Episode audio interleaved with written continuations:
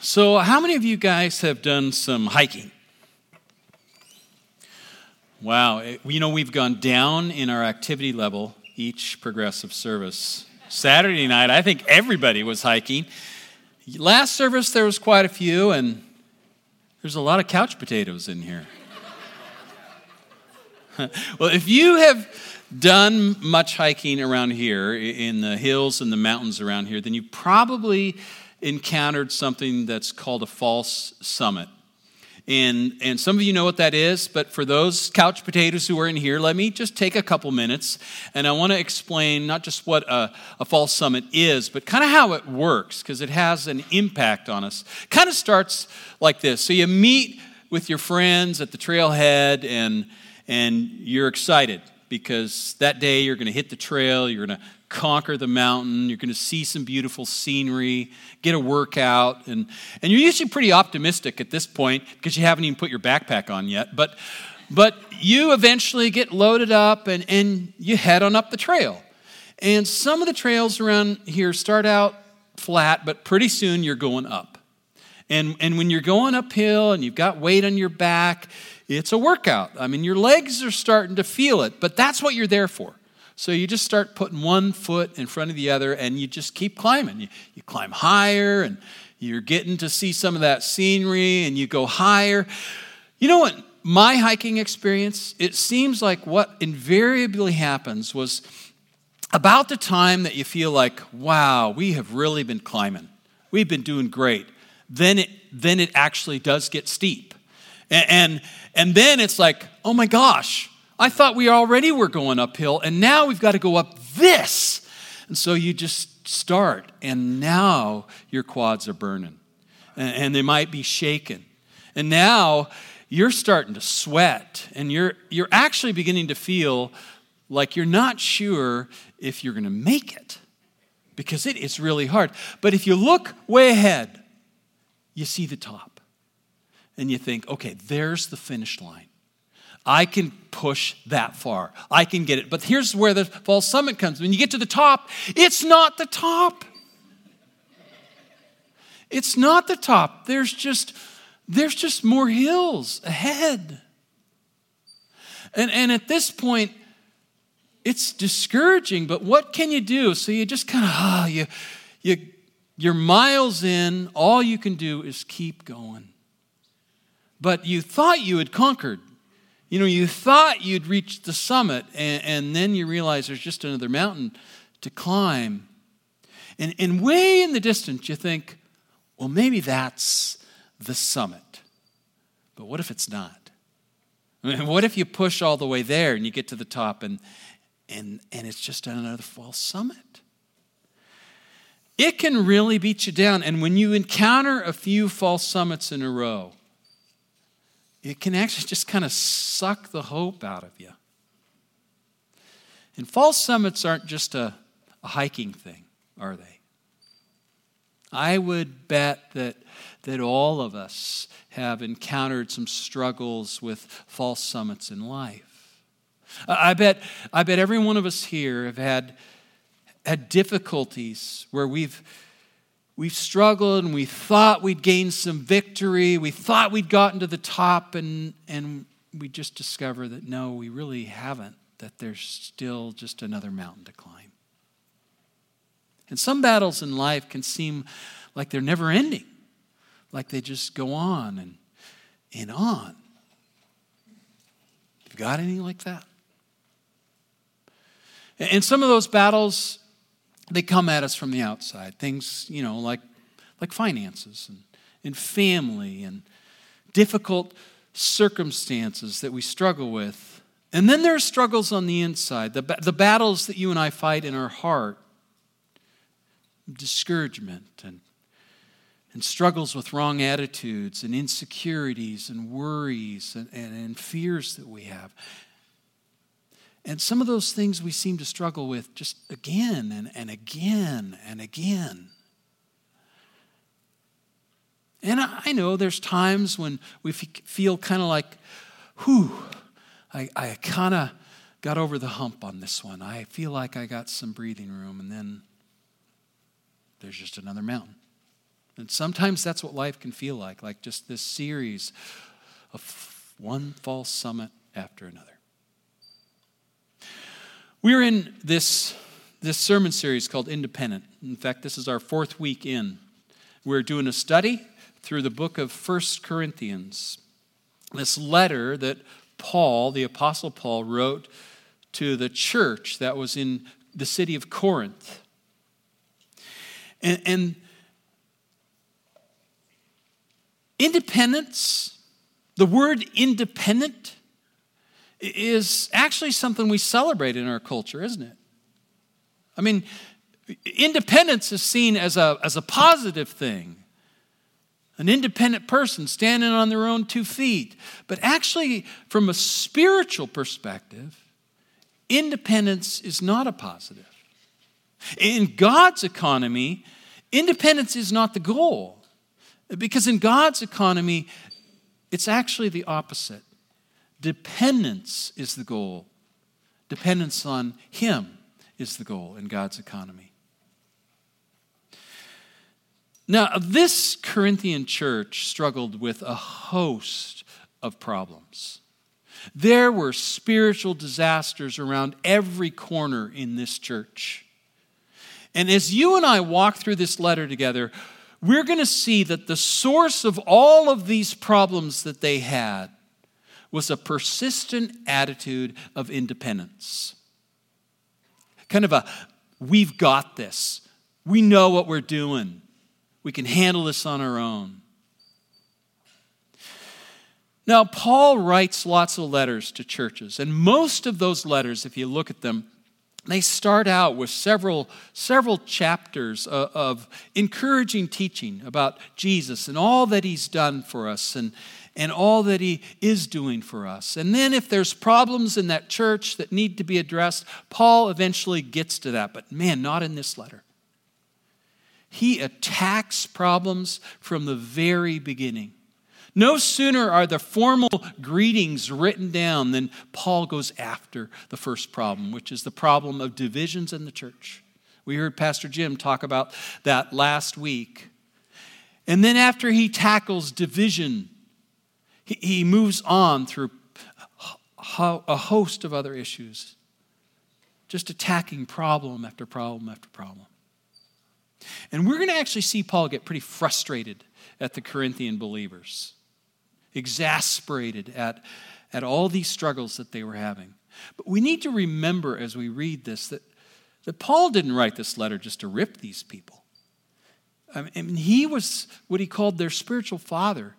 He had helped lead these people to a relationship with Jesus. And so he wrote this letter to the Corinthian church to help them correct the mistakes of independence that they were making. Paul wanted to help them get back on course back towards dependence on the Father.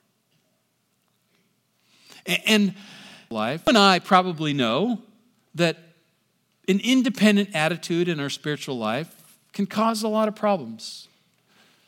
But even though we know that, we still struggle with independence anyway, don't we? We all do. And our hope in this series is that you and I would learn from the mistakes that the Corinthians made. That we together would see the errors of independence that they made, and instead of leaning on our own strength, we would lean into dependence on God. Now, today's passage is, is found in chapter 2. It's the first five verses of chapter 2 of 1 Corinthians.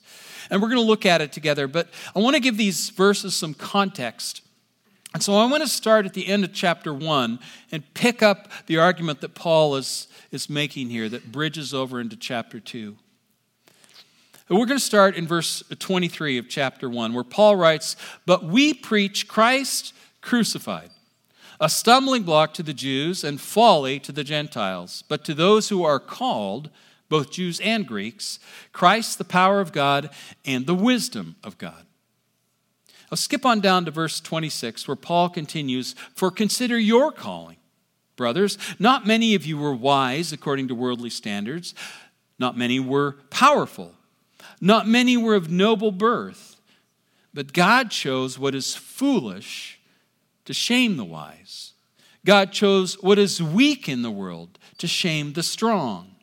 God chose what is low and despised in the world, even things that are not, to bring to nothing things that are, so that no human being might boast in the presence of God.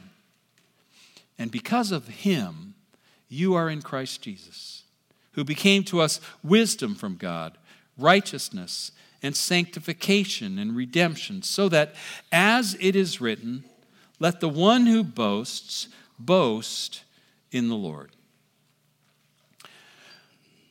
So, right from the get go, like we said, Paul had jumped into the problems with both feet and, and tackled the problem of divisiveness in the church. He quotes some of their statements. Some groups were saying, Well, I follow Paul. And others were saying, I follow Apollos. And there were groups that said, I follow Peter. And then there was groups that saying, Well, you guys know nothing. We follow Jesus. You can just hear the, the, the independent attitudes in their statements. They felt superior to all the other groups, and, and that the other people who had different views were inferior to them. And so Paul confronts the problem of their divisions, which were caused by their independent attitudes. And then he begins to remind the Corinthians that independence is not the message that he preached to them. And independence certainly was not the attitude that they began their relationship with God with.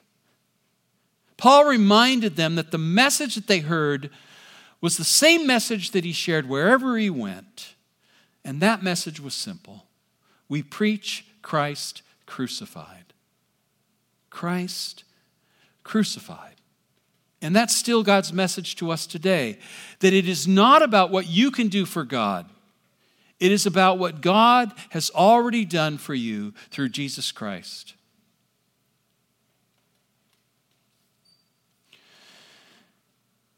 Paul wants to help these believers get back on course. And so he points them back to the fact that they started with dependence on God. And then he continues and he reminds them of their condition when they first heard this message that they were weak, that they were lowly, that they were completely powerless to save themselves. You see, these Corinthian believers started in the same place that all of us believers do in the place of dependence, so that no human being might boast in the presence of God. There's simply no room for independence at the foot of the cross. None of us has the merit to make our own way to God. There's only one option with God, one option for hope. And that's to boast in the Lord, to adopt a posture of complete dependence on only one thing, on Jesus Christ and all that he has done. There's one door into God's house, and it is the door of dependence. There is no other way in to God's house. It really doesn't matter how sincere you are in your heart. If you are like Tom, if you, if you are just trying to make your way to God through your own independent efforts to, to learn things about God and, and, and know the right things about God and, and do the things that you think you should do for God, all of those independent efforts are just a false summit and you'll end up on the outside looking in. Because we all start with God in an attitude of dependence on Christ, or we don't start at all. The Corinthians may have ended up independent, but that's not where they began. And after reminding the Corinthians that the message that they first responded to was a message of dependence, Paul doubles down on this point. And in the verses that are today's passage, in these first five verses of chapter 2, Paul moves beyond the content of the message And he reminds the Corinthians of the way that he delivered it, of his demeanor when he delivered this message of dependence. You see, Paul didn't just tell the Corinthians about dependence on Jesus, he modeled it for them. He says, And I, when I came to you, brothers, did not come proclaiming to you the testimony of God with lofty speech or wisdom. For I decided to know nothing among you except Jesus Christ and Him crucified.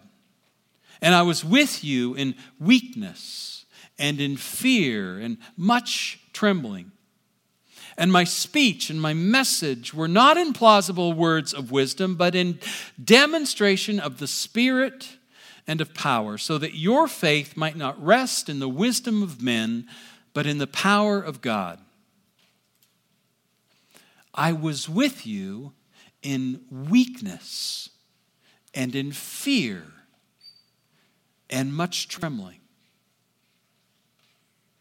You see, when Paul shared his message with the Corinthians, he didn't model self sufficiency and self confidence and independence. No, instead, he was with them in weakness. Paul modeled complete dependence on the power of Jesus. He didn't try and wow the, the Corinthians with brilliant reasoning, with lofty arguments. He just humbly pointed them to their only hope, which was turning away from their sinful self sufficiency and embracing dependence on Jesus Christ alone. There's just no hope in self sufficiency and independence. And I know that standing on your own two feet and, and being your own person, adopting an attitude of independence, it might bring you a, a feeling of personal empowerment. But in the end, it's, it's just a false summit. Because independence leads to death. And that's why Paul did everything that he could in both the message that he delivered and the actions that he took to point the Corinthians away from independence and to dependence on Christ, so that your faith might not rest in the wisdom of men, but in the power of God. And the Corinthians embraced that message. They got it, they believed it. And they did what all of us believers do when we join God's family. They turned away from their independence and they put their dependence on Jesus Christ alone. That is where the Corinthians started. So, what happened? What happened? If the Corinthians accepted God's message through Paul and they began in dependence on Christ, how in the world did they get so far down the road of independence away from Christ? We have got to get an answer to that question so that we don't end up doing the same thing the Corinthians did. Because you see, obviously, from the example of the Corinthian church, understanding the message and, and starting out right is no guarantee of finishing right. Christians who begin in complete dependence on God can drift into extreme independence, along with all the spiritual brokenness that goes with it. So, why did it happen to these believers? And how do we keep from doing it ourselves? And to answer that question, I'd like to ask you to think about a different question. How do you feel about being completely helpless? Do you like being helpless? I know what your answer is. No. Our human nature does not like the feeling of being completely unable to take care of ourselves. It's so uncomfortable to be totally dependent. It grates against our nature. And look, if you're a believer here today, Jesus Christ has given you power over your sinful nature. And you don't have to be defeated by it, but you are going to deal with it. You are going to fight it until you get to heaven. And our human nature is wired for independence. We do not like the feeling of not being enough, of not having what it takes. It's, it's uncomfortable. And the Corinthians felt the same discomfort with independence that you and I do. And, and they moved away from dependence on God because they could not face their inability. We don't like inability. Uh, just think about it. How do you feel when you are facing a struggle and you just you really don't know that you have what it takes to make it through? What goes on in your heart when there's a challenge in front of you that is way beyond your resources? I bet when I ask that question and you think about it, you encounter a challenge, I bet a lot of us, initially, we, we feel determination. We kind of feel just buck up, go after it. You, you tell yourself, you got this, you can make it. But when you push to the top and it's just a false summit, when you realize that, oh, there's no end to this climb, and you and you know that you don't have what it takes, then determination disappears. And what you're left with is the feeling that all of us have when we know that we are not enough. And that's fear. Fear.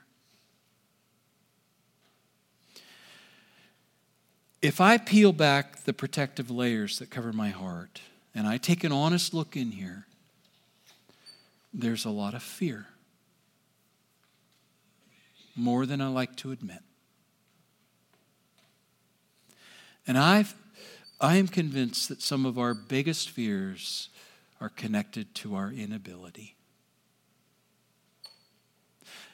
with not being enough For instance, it's, it's hard to face increasing demands and pressure at work.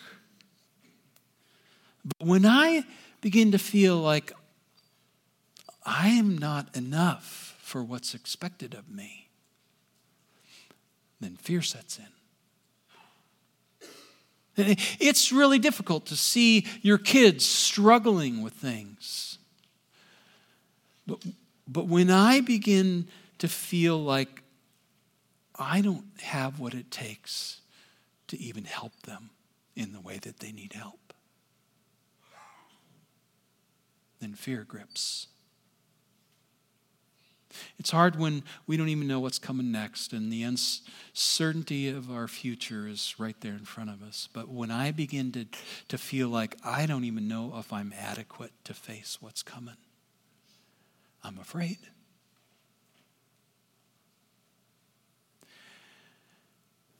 It's kind of heartbreaking to feel alone, isolated.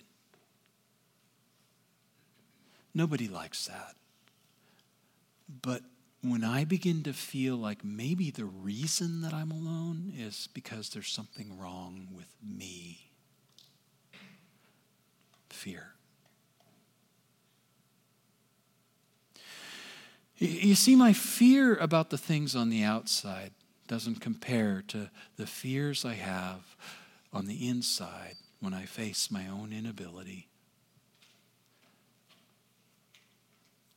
My fear of not having what it takes, of not being enough, can be overwhelming.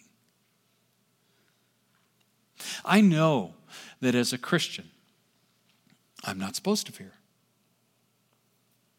But I, I do fear. I know for sure that God is my Father, and because of that, I, I shouldn't be anxious. But you know what? I, I am anxious. I'm not supposed to be independent, but all too often I know that's exactly what I am. I, I'm independent. I know up here that, that God is always faithful. And so I don't ever need to doubt. But I do doubt.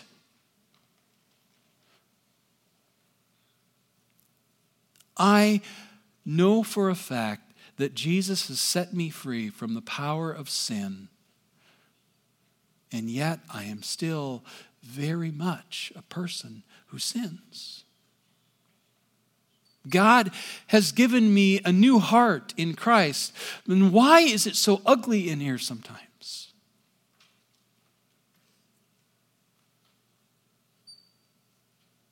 I'm not enough. I, don't have what it takes. And what do I do with that? This strong awareness of my own inability leads to fear. And fear is what tempts me to run to independence. You, you see, dependence requires me to embrace my inability. And Independence is what happens when we refuse to embrace our own weakness. And people, we will never be enough in and of ourselves. What was it that Paul modeled for the Corinthian believers? Weakness fear, much trembling. This, this is the Apostle Paul. The, the Apostle Paul who did miracles, the Apostle Paul who, who spoke with Jesus, the Apostle Paul who writes Scripture, the, the authority over all of these churches. Weakness, fear, trembling. Paul modeled his own inability and weakness he modeled complete dependence not on himself, but on the power of God in Christ. And why did he do that? Why did he model weakness? So that your faith might not rest in the wisdom of men, but in the power of God. Faith. Faith you know, I think we often misunderstand what that is. Now, faith is a remedy for fear. It is. But what is it? What is faith? I think a lot of the time we think that faith is determination. When we tell ourselves you just need to have more faith, it often mean it means that you need to try harder. You need to keep pushing on. You need to press on to overcome this obstacle that's in front of you. And all that sounds really good. Unless our pressing and our trying and our pushing is all just independent self sufficiency, kind of a you got this mantra. I can do it. Now, don't hear me wrong. I am not saying that faith is inactive because the Bible's really clear that, that our faith leads to activity, activity like, like obedience and, and endurance and serving. But before faith leads to action, it begins somewhere else. Before anything else, faith rests. Faith rests in the power of God for us. The Bible calls every one of us to rest our faith in Jesus Christ. It tells us to rest in the Lord. And resting faith is not just some intellectual agreement that there's a God out there who's powerful. No, resting faith is faith in a personal God who loves me and who is powerfully at work for me.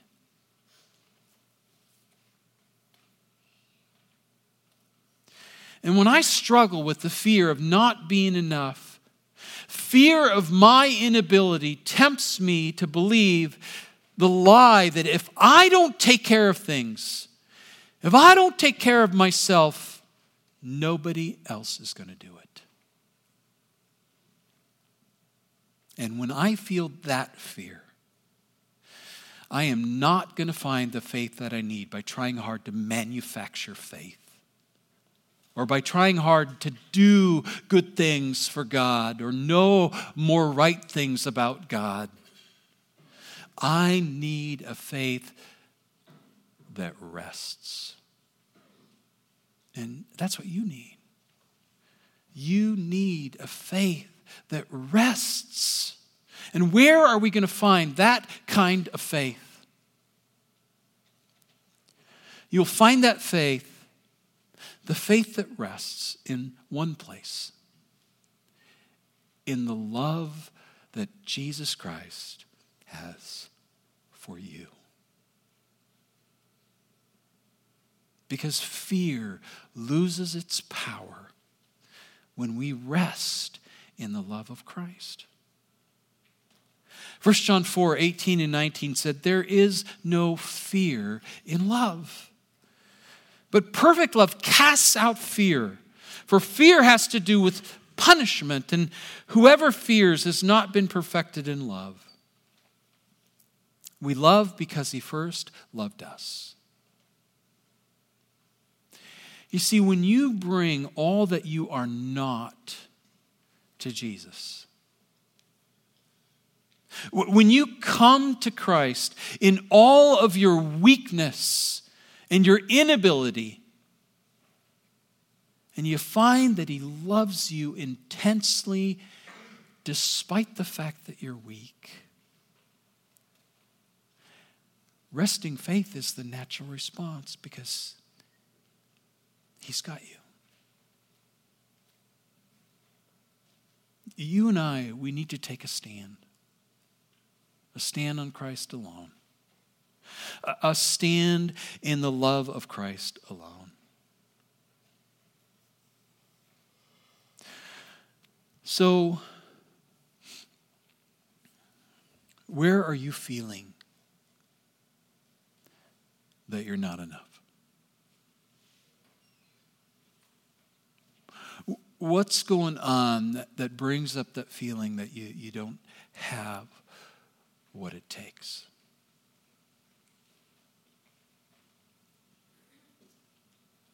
Jesus Christ is here and, and he's speaking, and, and the words that he's saying to you are not, you need to get that straightened out. You're a mess you should have more faith. What Jesus is saying to you is would you come?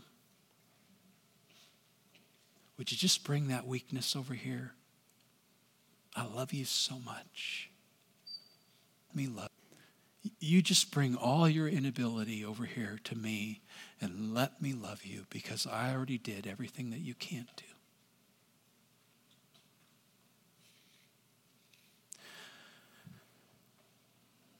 That's his invitation today. That you would rest in the love that he has for you.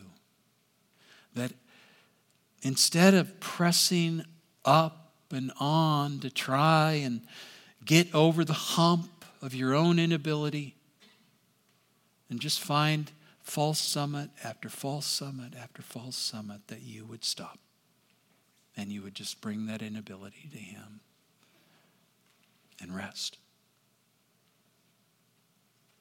We're going to have a, a time of response and worship together. And that's what I invite you to do today is that you would hear the invitation of Christ to you to rest in his love for you. Would you stand and let's sing together?